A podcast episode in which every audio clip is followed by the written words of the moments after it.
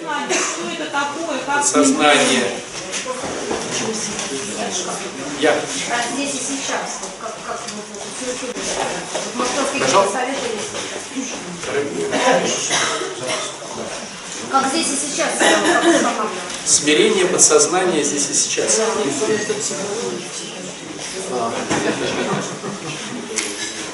Хорошо, давайте смотрите, начнем с какого момента.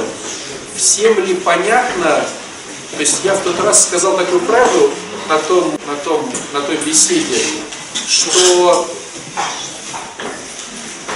молитвы не работают.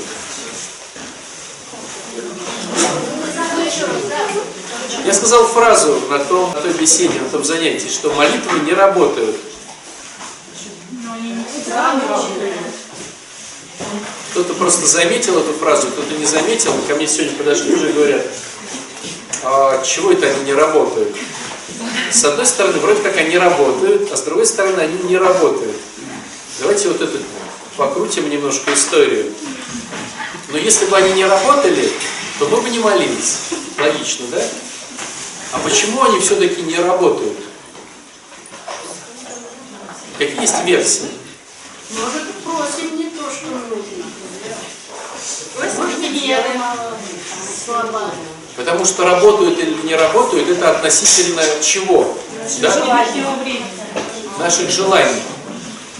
Мы же просим, чтобы Господь исполнил наши желания. А если желание не во спасение, во-первых. А во-вторых, ну давайте разберем нашу простую тему. Приходит женщина или мужчина, ну давайте так, приходит созависимый человек просить, чтобы его зависимый исцелился. Ведь на самом деле созависимый не приходит, чтобы он исцелился. То есть сидит созависимый человек дома и такой, дай-ка я пойду за себя помолюсь. Такого не бывает, потому что от, отличие созависимости заключается в том, что человек не может взять ответственности за свою жизнь, но очень здорово берет ответственности за чужую жизнь. Поэтому этот созависимый человек идет молиться за исцеление своего зависимого. Так? Господь начинает что-то делать. Ну, допустим, ну, давайте так, проутрируем ситуацию. У человека загнивает рука. То есть, мама молится, у сына загнивает рука. Вопрос к маме. Работает ли молитва? Работает. Да ладно. Мама пришла в храм и говорит, Господи, хочу, чтобы сын исцелился от наркомании, допустим. А у него загнила рука. По версии созависимой мамы работает молитва? Я же говорю, что это относительная же история. Молитва у нее не сработала. Но так как уже все другие инструменты перепробованы, ей говорят, все равно молись, она дальше молится. Господи, исцели же моего употребляющего ребенка. И у ребенка загнила вторая рука. По версии мамы работает молитва? Вообще не работает. Не то. Отдайте, батюшка, ту икону, около которой сработает. Ты подводишь ее к иконе, у которой сработает, с ее точки зрения.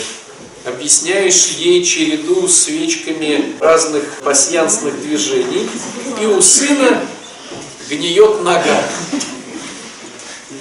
Почему так происходит? Потому что ребенок не может начать исцеление, пока не опустится на дно. То есть, получается такая, ну, как бы дурацкая тема. Мама молится об исцелении своего ребенка, или жена об исцелении своего мужа, да, а он опускается на дно. Ну, ясное дело, что у всех дно свое, у кого-то здоровье, у кого-то работа. То есть, если дно у человека работа, его будут увольнять с работы. Смотрите, а, а он кормилец, допустим. То есть она пришла в храм, помолилась, а его уволили с работы. И есть нечего. Тогда вопрос, готова ли она оказаться в яме финансовой, и довольно долгий промежуток времени. То есть давайте по-честному, если он вдруг окажется на дне, потом уедет на реабилитацию как минимум на месяц, потом начнет ходить на какие-то, ну, грубо говоря, начнет суетиться где-то через месяца три-четыре. А если нет сбережений, если только долги, если только кредиты и ипотеки, и она вот так вот намолилась об исцелении, а так получилось, что у этого товарища дно – это работа, готова ли она полгода быть в финансовой яме? То есть, вернее, как думает этот человек? Я пришел в храм, где мне сказали, что тема работает, я помолился, и что, работает тема? Ну, ничего она не работает, но полгода жрать нам нечего, реально. Даже до доширака не хватает. А если, не дай бог, он еще словечки там, как не манипулируй мной. Она говорит, да какой манипулируй, мне жрать нечего. Иди на работу. Надо посвятить этот год себе. Что значит себе? Ты что, не пойдешь работать? Ну да, не пойду. Я со спонсором буду заниматься. Смотрите, как у нее работает в кавычках молитва. Ничего она не работает. И что она начинает тогда делать, эта женщина? Она начинает помогать ему не опуститься на дно. Потому что жрать-то хочется. Она ему ищет новую работу. И если она подключит свои связи, предположим, он, начиная, то есть его уволили с этой, она ему нашла новую. Она не понимает, что она ищет хлеб в себе. В ее голове она занимается спасением. Благотворным, благокрасивым, ну всяким таким. И вот он устраивается на работу. И опять дно отодвинулось. И она говорит, ну наконец-таки молитва работает, только он бухает. И вот она опять молится. И что тогда будет с ней происходить, если молитва по-настоящему работает?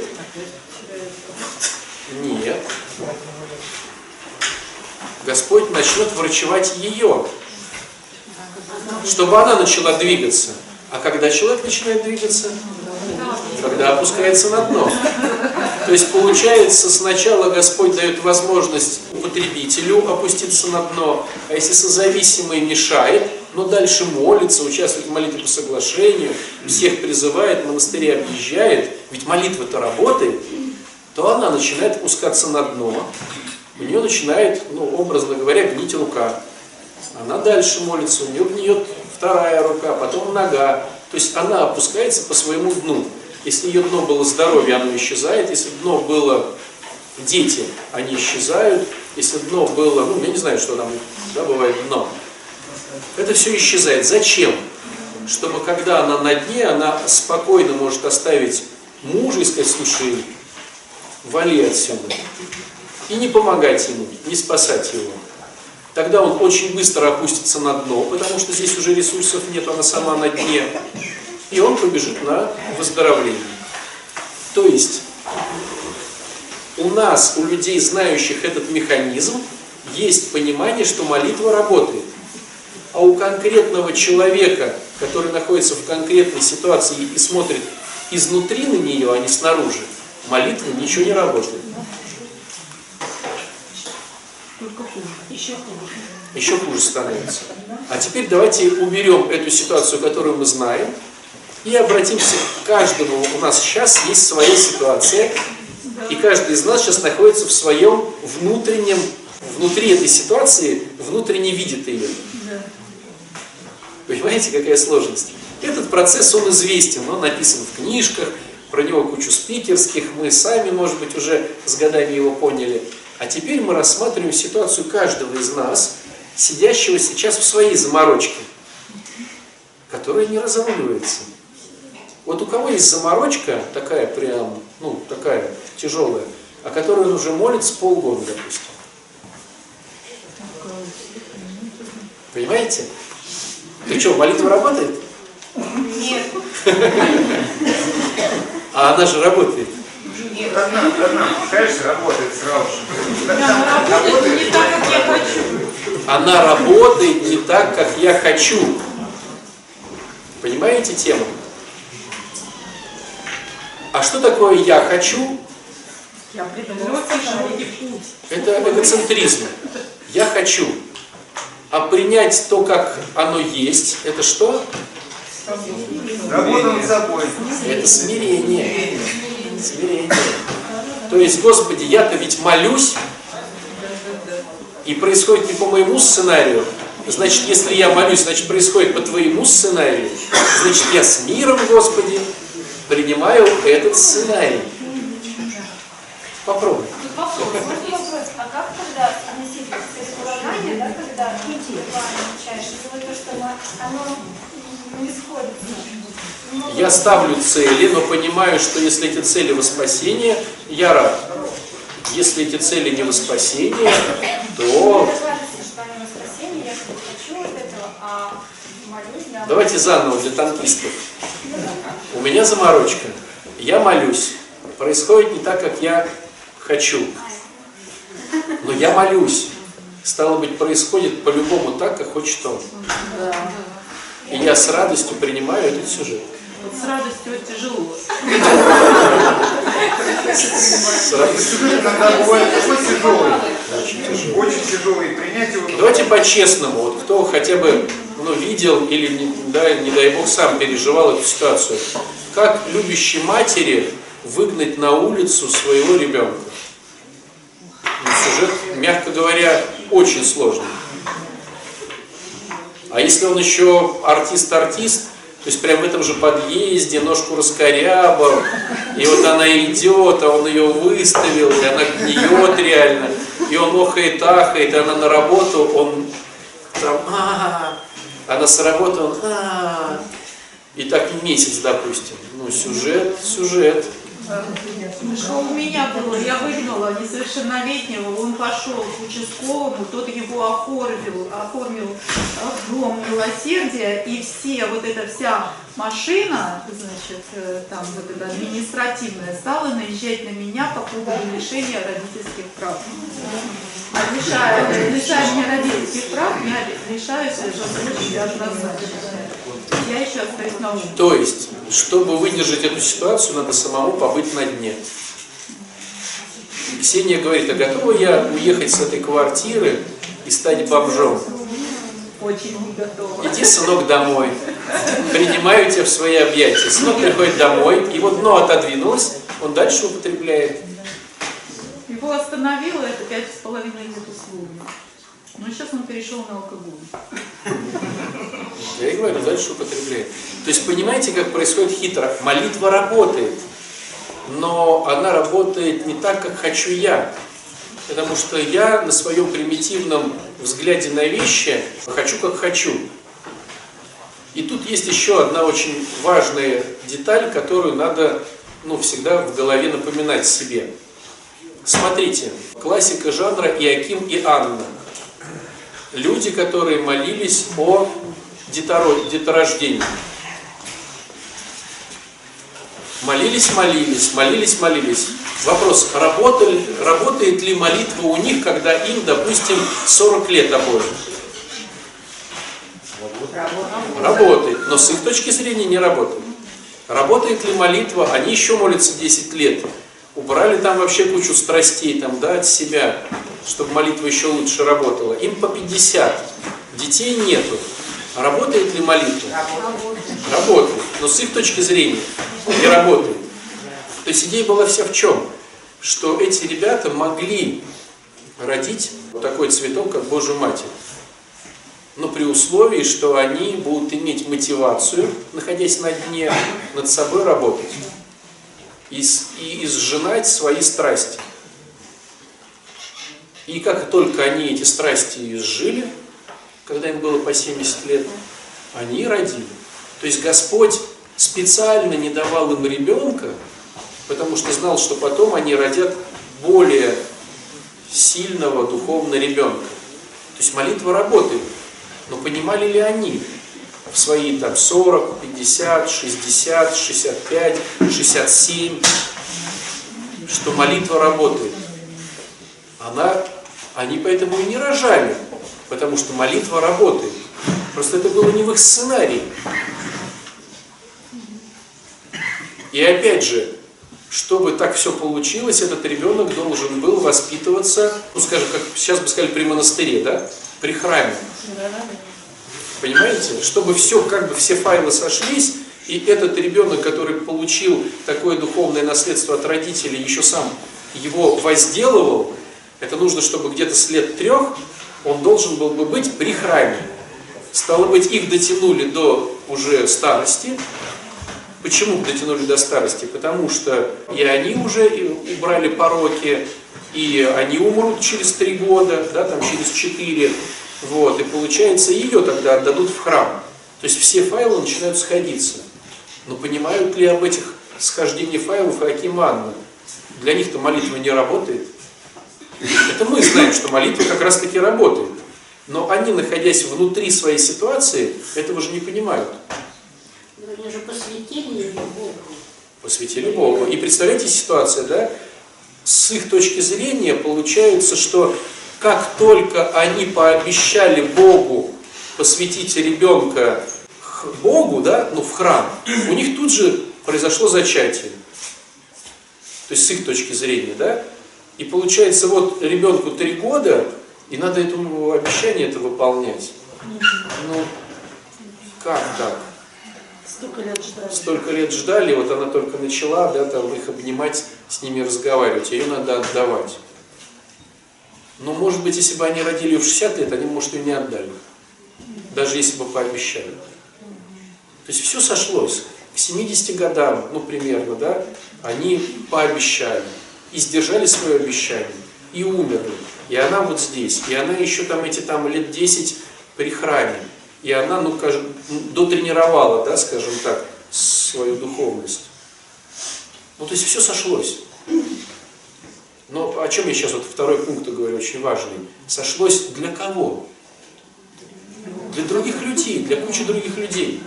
То есть смотрите, как происходит интересно, когда мы молимся, и в это вмешивается Бог, Он это делает не только для тебя. Ты участвуешь в большой схеме, где многие выигрывают. Понимаете, да? То есть Бог большой игрок. Он когда что-то делает, то выигрывают многие.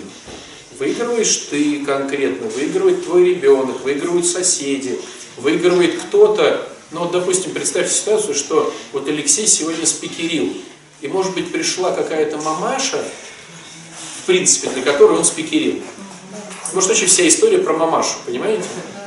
То есть Леха там что-то пишет, там какие-то шаги, ковыляет на своей палке, что-то там делает. А история вообще про мамашу. Такое же может быть? Потому что эта мамаша может оказаться не просто мамашей, а какой-нибудь там женщиной, которая что-то и поможет кому-то. И в детдоме там она кому-то даст деньги, тот ребенок выживет, и он спасет там целый город. И потом кто-то будет читать эту историю. Оказывается, тот парень, который спас город, потому что какая-то женщина пришла в детдом и дала ему денег, потому что еще два года назад она пришла случайно в наш храм, и Алексей поспикерил. То есть вообще история может быть ну, не про Леху. И не про женщину окажется, и не про парня, а про людей, которых он спас целый город. А у нас все Спилберг, друзья. У нас все, так, посмотрите. Если смотришь назад этой истории, ты думаешь, ничего себе как закручено.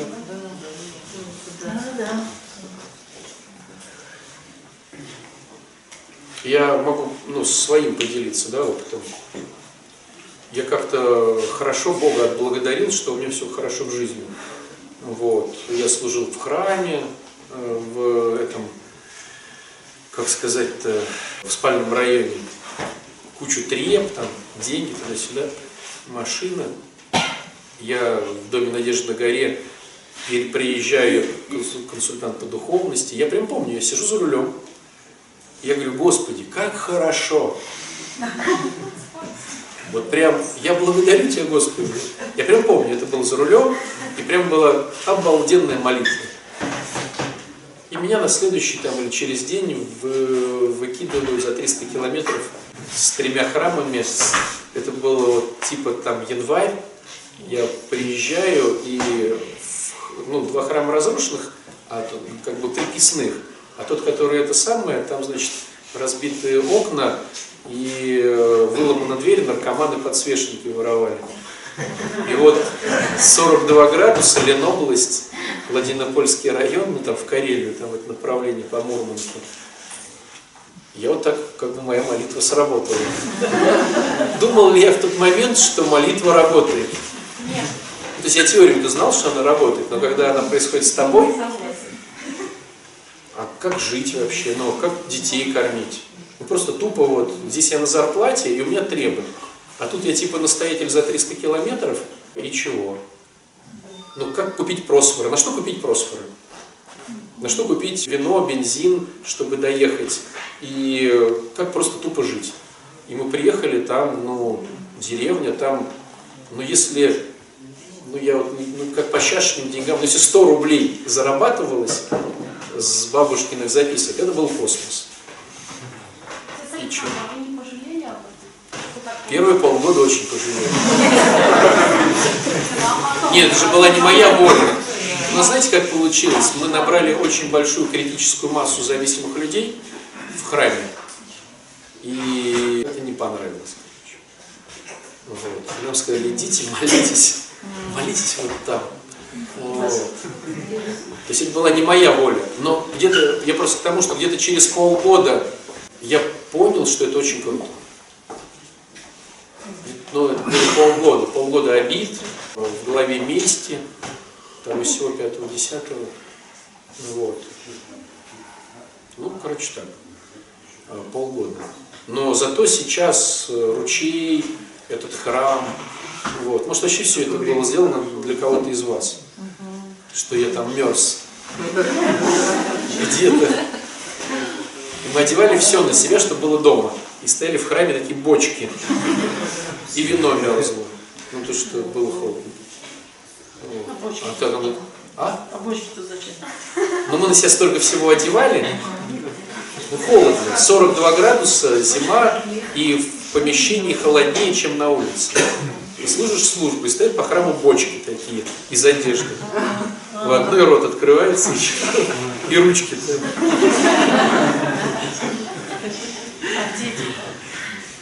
Ну вот так. Кому это интересно? Ну я к чему хочу сказать, что на тот момент это было... Молитва не работает. Ну да. С вашей точки зрения. С моей точки зрения. А может она очень даже и круто работает, понимаете? И сейчас есть храм, где собираются зависимые. Ну вот. То есть молитва не работает с субъективной точки зрения, скажем, умно. А с объективной точки зрения она очень даже работает. Но каждый из нас сейчас находится в своей субъективности. Вот каждого сейчас взять, ну зачем ты пришел в воскресенье в час дня на Ваську в нарколожку? Ну ты дурак вообще, да? То есть если бы у тебя вся, если бы у тебя молитва работала хорошо, ты бы сейчас здесь не сидел. Да, слушай. Да, да. Если бы твой муж сейчас зажигал и говорил, о, давай, сейчас мы... Что бы, ты бы, нет, дорогой. То есть ты молишься, молишься, и вдруг он стал зажигать. Прям такой лапочка-красавчик. Вот такой, нет, мне в час надо на Ваську, в нарколожку. Давай по-честному. У меня не было такого опыта, слава богу. Чтобы он зажигал, у меня не было такого опыта, поэтому зажигает отец Александр в воскресенье. Да ты постоянно говоришь о муже. А, да? Ты примеры приводишь про тебя и мужа. Про сына-то никто не знает, а про мужа все могут рассказать. Про твоего. До сто процентов. Да. Потому что не зажигает. А, вот он. Я думаю, что это в моей голове.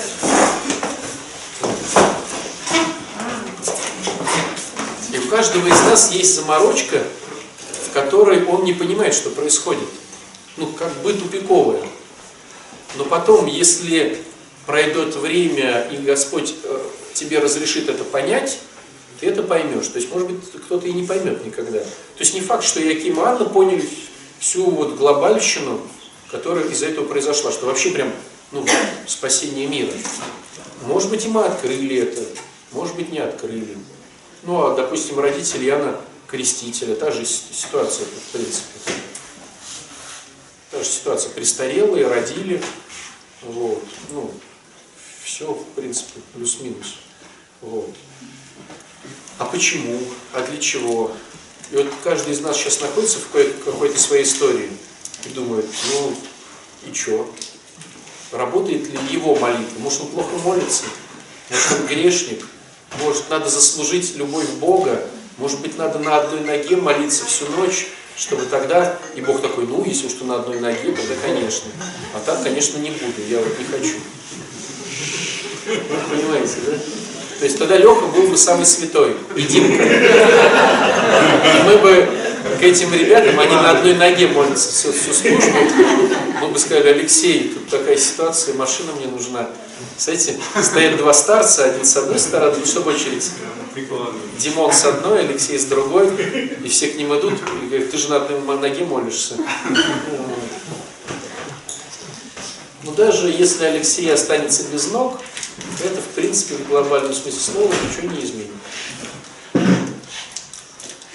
Но в нашей голове, так как мы все имеем концепцию Бога, как мы его понимаем, через своих родителей, а родители нам говорили, получишь конфету, если сделаешь домашнюю работу, то есть я проявляю любовь, если ты заслужишь ее, то мы начинаем воспринимать во взрослом возрасте Бога как не безусловную любовь, а как любовь за что-то. Да, вот если я сделаю хорошо, он меня любит, конфетку мне даст. А сделаю грех, он меня теперь не любит, а накажет. И чем тяжелее грех, тем тяжелее будет порка. Потому что меня в детстве также родители поролили.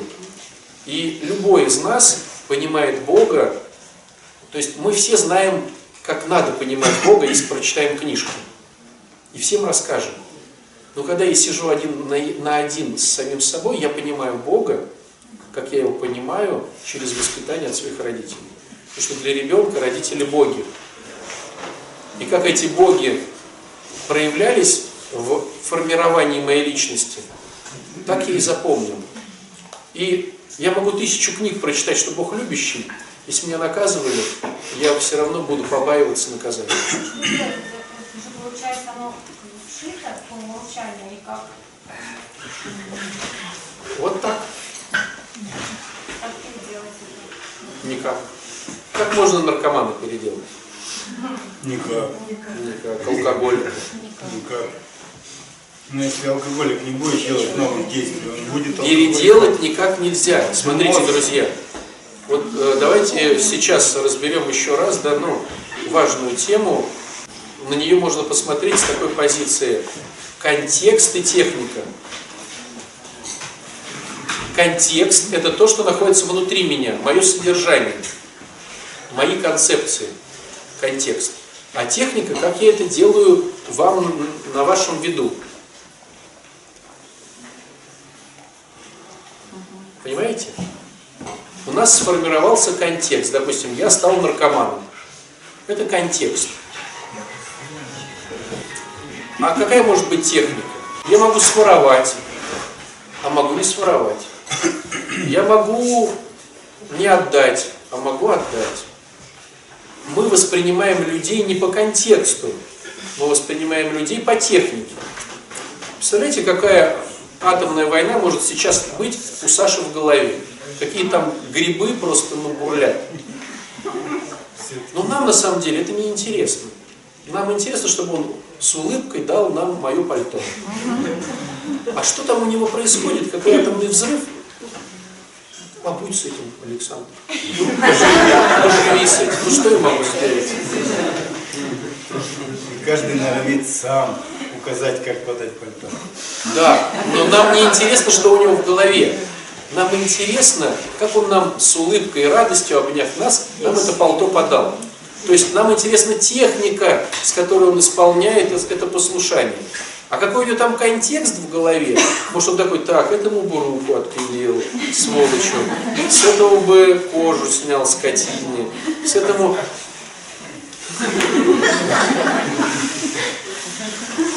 Так вот, мы не можем переделать контекст. Он во что вырос, то вырос жизнь.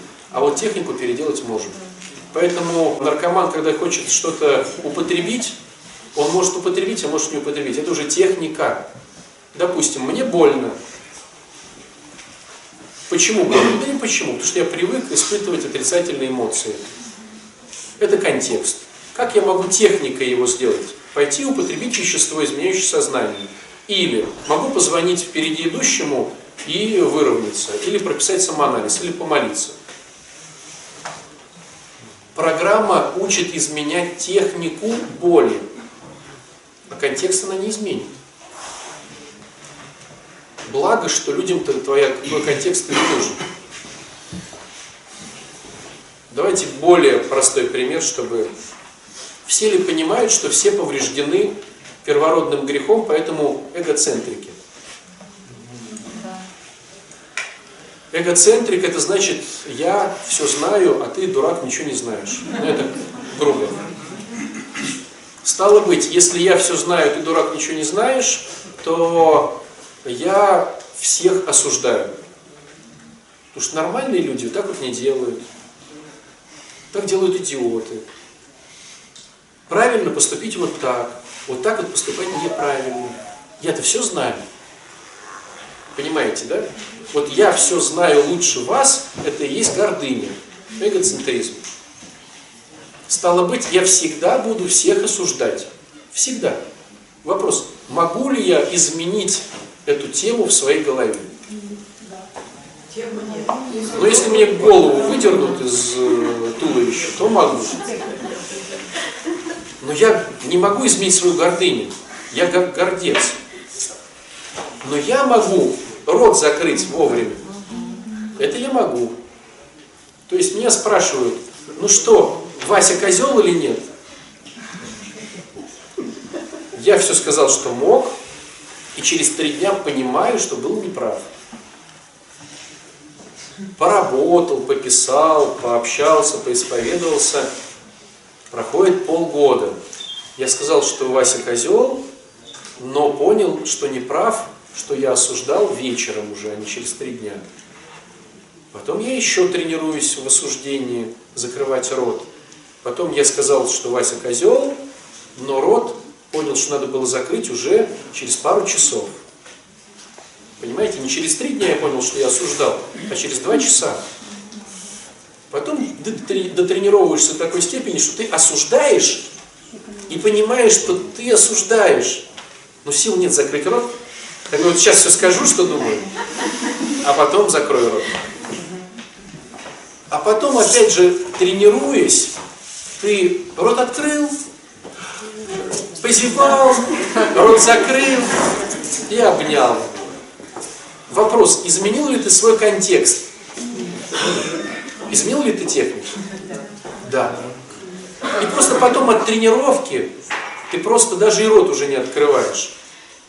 Ты согласился, что он тоже козел, все кости ему в голове перемыл, но быстро спохватился, сказал себе стоп, открыл рот и сказал: ну Вася там тоже хороший парень.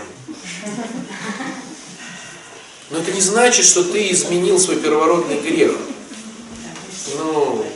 Как хорошо, что вы об этом сказали. Вот я, например, дошла до того, я еще мечтаю только дойти до того, чтобы открыть рот, зевнуть и ничего не сказать. Я Апостол себя Павел сказал, сразу. Что тот, кто контролирует свой язык, mm-hmm. тот человек совершенный. Mm-hmm.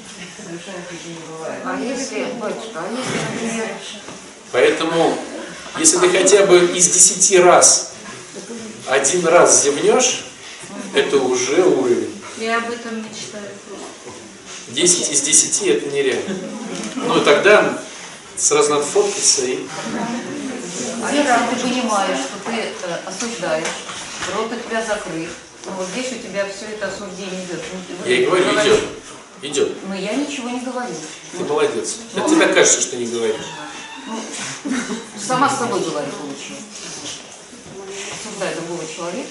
Я потом себя за это бичую все время. Зачем я... Это тебе так кажется, что ты не осуждаешь вслух? Нет, я законодатель, что осуждение есть. Я осуждаю, да, только в голове. Я и говорю, это тебе так кажется, что осуждаешь только в голове. Объясните, мне непонятно. Ну, рот же закрыт. Повторюсь для танкистов. Если бы Татьяна контролировала свой язык, мы бы, подходя к ней, дотрагиваясь, получали бы исцеление. Потому что она станет человеком совершенным. Вопрос. Кто-то пробовал, подходя к Татьяне, дотрагиваться, получать исцеление? Работает тема? Не работает. Но она в хоре стоит, в хоре все равно кто-то сопливит. Кто-то то, кто-то сё. Так бы со всеми потерлась, все бы выздоровели. Стало быть, ты не человек совершенный. Стало быть, ты не смогла а, обуздать свой язык. Стало быть, ты просто не замечаешь эту историю. Факты, друзья. Просто я святой или не святой? Бог дотронулся, чик, рука не выросла. Не, пробра... не программные. Я много подружек потерял не программных, вот так, как вы говорите. Еще остались три. Да, ясно дело, вы теряете людей, потому что ну, они хотят осуждать. Но представьте, сколько Алексей потерял друзей, есть, которые нормально. Хотят воровать там что-то. Я теперь не ворую. Да ладно, ты что, не мой друг? Она ждет моей поддержки, а я должна поверить. Она ждет соединиться с тобой во грехе, осуждение. Подружка моей раб, сорокалетняя, у нее раб, и она вот... Хочешь хочет соединиться с тобой во грехе жертвяка. А ты решил нас подключить. Ну и что, что раб? Я тебе могу сказать больше, что любое иммунное заболевание – это выгодное для нас заболевание. А я же все рассказала, может, я жучу. А где у нас Ксения? Она про подсознание спрашивала. Я? Подсознание. Да. Это не то, что мы не знаем, а то, что мы не хотим знать про себя. Да, но оно же нами руководит, здоровье. Потому что нам на самом деле это выгодно. Ну, рисует в литературе айсберг, что верхняя часть над океаном – это типа то, что мы знаем про себя, а нижняя часть, большая часть айсберга – то, что мы не знаем. На самом деле нет. То, что мы не хотим знать про себя. То есть подсознание – это то, что мы знаем, но не хотим себе признавать. Ну вот оно уже очень сильно руководит телом и вообще всем существом. Как да. ему противостоять? Или как чтобы ему противостоять, надо сначала его узнать. А чтобы его узнать, надо за это заплатить. Чем? Да всем чем угодно. Всем чем угодно. Не, не спать после этого, не есть после этого, не жить после этого нормально. Мой муж плохо, мой муж ко мне холоден, говорит женщина. Хочет ли она знать, почему он к ней холоден? Нет. А знает ли она? Да. А если она вдруг официально себе признается, что она это знает, будет ли она спать? Нет. Сможет ли она с ним жить? Сможет ли она от него есть, пить? Очень сложно. Ну, ему можно, но очень сложно. Ну, не вся, не все. Подсознание и честность это одно и то же? Конечно. А можно ли контролировать подсознание? Я могу сказать так, по, по многим консультациям могу сказать так. Любая женщина знает, что ей изменяет муж. Любая женщина. Чувствует. Знает. Знает. Слышали песню Слепакова «Все мужчины изменяют своим женам, но только не я».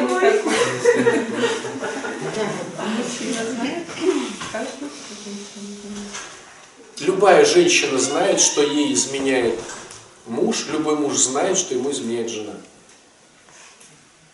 Мы все это знаем. А не на подсознание? Подсознание – это я не хочу этого знать. Ну, возьмите наш пример дурацкий. Любая мама знает, что употребляет ее ребенок. Но знает ли она об этом? Не хочет знать. Нет. Нет, потому что не хочет знать. Не Все хочет вокруг знать. знают, кроме нее. Да, да. И даже когда прям вот ложка с зажигалкой вывалилась, какая сволочь тебе это подложила. Подбросили. Подбросили. Ваша история. Любая мама знает, что употребляет ее ребенок. Любая женщина знает, что ее муж на стороне, любой муж знает, что ее жена на стороне. Но это типа в подсознании. Почему в подсознании? Потому что мне страшно, если вдруг я это пойму, что я с этим буду делать? Жить с ним или не жить? Есть или не есть? И вообще что-то надо делать. И что-то надо вообще делать. Больно. Видели такие ролики в интернете, типа честные, когда там кто-то продает машину кому-то. Ну, то есть вдруг они все честно говорят. Угу. Это же страшно, если честно вдруг начинают люди друг дружке что-то говорить. Все же надо с этим что-то делать. И поэтому факты таковы, что как только в самоанализе начинает пахнуть жареным, человек перестает заниматься самоанализом. То есть мы все занимаемся самоанализом на ту глубину, где еще не пахнет жареным. И не занимаемся самоанализом глубже, потому что тогда с этим надо что-то делать. Любую тему можно вывести на белый свет, любую тему, просто логика. Ну что ты не видишь фактов? Ты их не хочешь видеть. Потому что если ты их увидишь, с этим надо будет что-то делать. А мы уже пробовали с этим что-то делать. У нас у всех были какие-то тупиковые ситуации, и мы не хотим в них возвращаться. Это было очень больно, это не спалось, это просто паранойя, шизофрения, все вместе взятое. И это вообще как бы не супер. А почему на самом деле так происходило? Потому что ты узнал какую-то правду. А, ты узнал правду. То есть на самом-то деле это не потому, что там что-то, а потому что ты, тебе вдруг просто приоткрыли за завесу правду. И ты уже колбасишься там, может, полгода. Потом у тебя депрессняк на два года, потому что ты еще. Потом ты выровнялся, заплатил кучу денег психологам, наркологам, стал там йогом худым, там, я не знаю, не ешь ничего. И тут тебе говорят, а хочешь опять правду узнать? Я говорю, не-не-не. Сегодня это не моя тема. И что с этим делать? Жить в неведении. Батюшка, подскажите, пожалуйста, возможно ли с помощью религии ну, бороться со страхом? То есть выходить за свои грани, выходить за свои рамки, чтобы... Страх – это я один. Если я верующий, я понимаю, что я всегда с Богом. Всегда с Богом, всегда с любовью. И тогда эти страхи, они перестают быть страхами. Но это теория. Но теория, а на практике? На практике получается, что я тогда задаю себе вопрос. Я сейчас не буду бояться, если я с Богом. А с Богом ли я? То есть, по идее, я могу преодолеть страх, если я буду с Богом. А за все надо платить. То есть, если я буду с Богом, чем мне платить? Страстями. Страстями. Своими помыслами. Помыслы, ладно, страсти. Вот никто не обращал внимания. Я вот такую метафору приводил, мне она понятно стала. Когда птицы вьют гнезда. Вот никогда не видели гнездо, которое упало, какое оно крепкое, с дерева. То есть, то есть оно вот прям вот гнездо-гнездо. А если оно осталось там и не упало, там они улетели на холод, опять прилетели на следующий год, опять новых, новых вывели птенцов. То есть бесконечный процесс. Если гнездо получилось, это бесконечный процесс. Так вот, страсть вьется так же, как гнездо. Прям по маленькой палочке. Я прям беру эту палочку где-то, тащу далеко-далеко в свое сердце, лелею, смотри, какая палочка, какая палочка. Потом ее перевиваю с другой палочкой. А ты как грешишь? Ты так грешишь, ой, интересный способ. Надо бы мне тоже так попробовать погрешить. И в результате мы вьем гнездо своего греха. И оно прям крепкое-крепкое. А потом гордыня вылупляет там птенцов. и они начинают кричать. Если они кричат, они хотят есть, если я их не затыкаю нечестностями, враньем, они кричат. То есть мне нужно сделать что-то плохое, чтобы они наелись. И вопрос, а можно ли, вот казалось бы, ну что такого, брось курить. Ну как ты бросишь курить, если ты эту страсть возделывал и свил гнездо? Как вот, брось, брось что ли? Я с детства это гнездо вью. Я его прям там вот так-то, так-то, так-то. Оно мое гнездо теперь. Как так брось курить? Или человеку говоришь там, брось ругаться матом. Говорит, да как брось ругаться матом? Я в своем коллективе только и выше всех на голову, потому что круто ругаюсь матом. Никто так круче меня не ругается матом. Хоть в чем-то я круче других. Как вот взял и перестал ругаться матом, что ли? А меня не поймут, а меня не то, а меня не сё. То есть человек свил уже это гнездо страсти, и ему, конечно, тяжело с ним расстаться. То есть получается, чтобы не было страха, надо взять проводника более могущественного, чем я. То бишь Бога. Но чтобы идти рядом с Богом, надо отказаться от грехов. А грехи свиты нами долгие годы. И как? Либо тогда бойся, либо тогда прощайся с грехами. То есть за все надо платить. Если я боюсь, то я плачу чем? Нервами, отсутствием сна, с низкой самооценкой, нереализацией своих мечтаний. Многим плачу. Но зато выигрываю тем, что не, не отхожу от страстей. Если я убираю страсти и соединяюсь с Богом, я плачу чем? Нет, я плачу тем, что я убираю свои страсти, которые вкусные страсти. Вкусные. Если бы все так было просто, мы бы, знаете, вот прям штамповали бы иконы из наших прихожан. Но по факту мы остаемся со страхами, но не разлучаемся со страстями.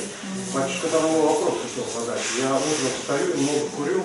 Вообще такая страсть для меня. И я курю и молюсь. Можно ли молиться? Во время молитвы можно ли курить? А во время курения можно ли молиться? Вот, вот именно это. Во время курения молиться можно, а во время молитвы курить нельзя.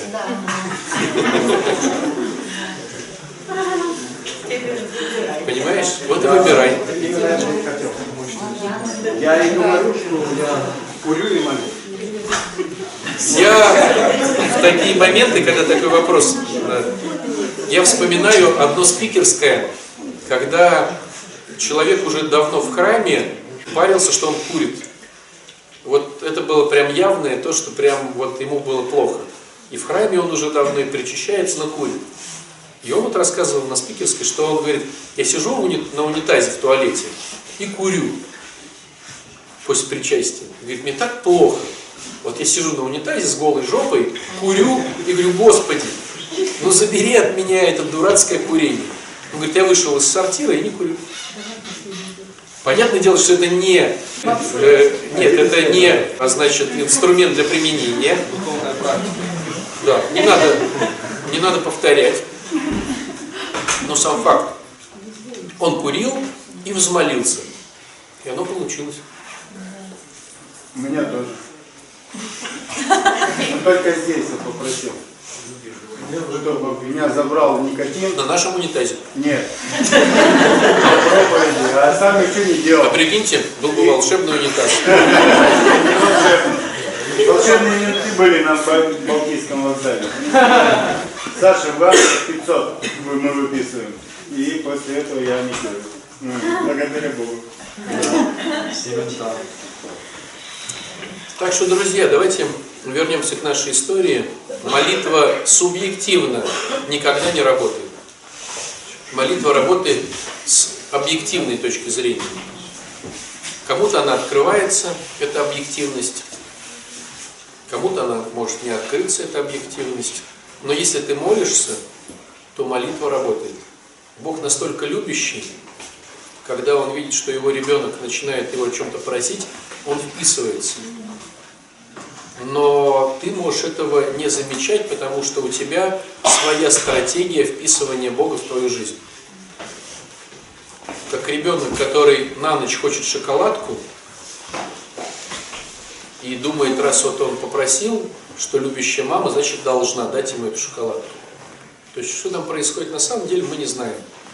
Некоторым дана благодать это узнать, но задним числом. Некоторым не дана. Но если ты молишься, то однозначно молитва работает. То есть Бог вмешивается.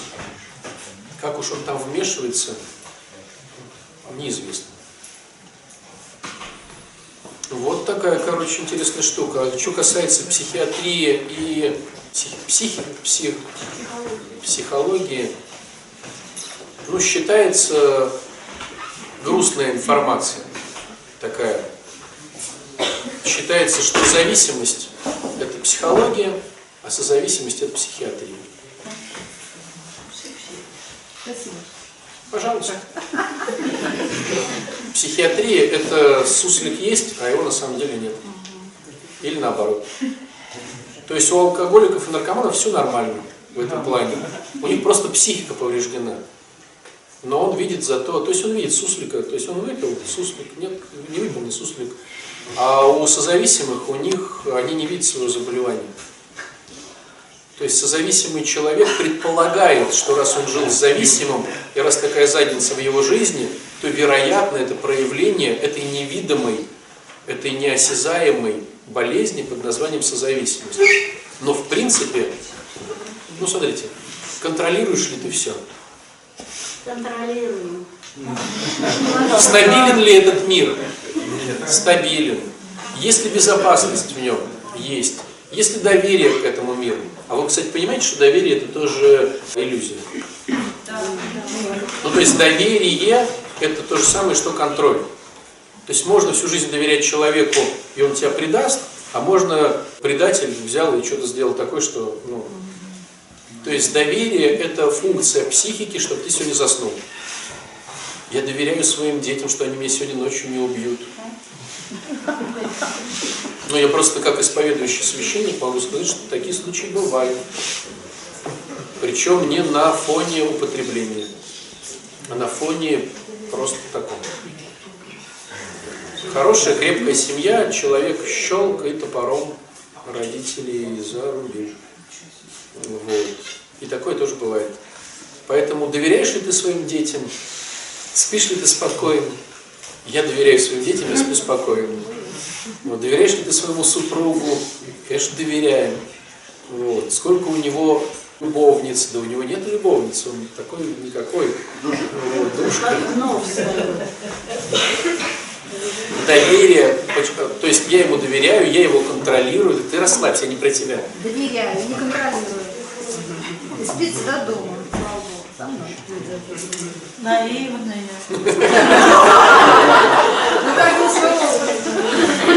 Итак, друзья, доверие – это иллюзия, контроль – это иллюзия, стабильность – это иллюзия, безопасность – это иллюзия.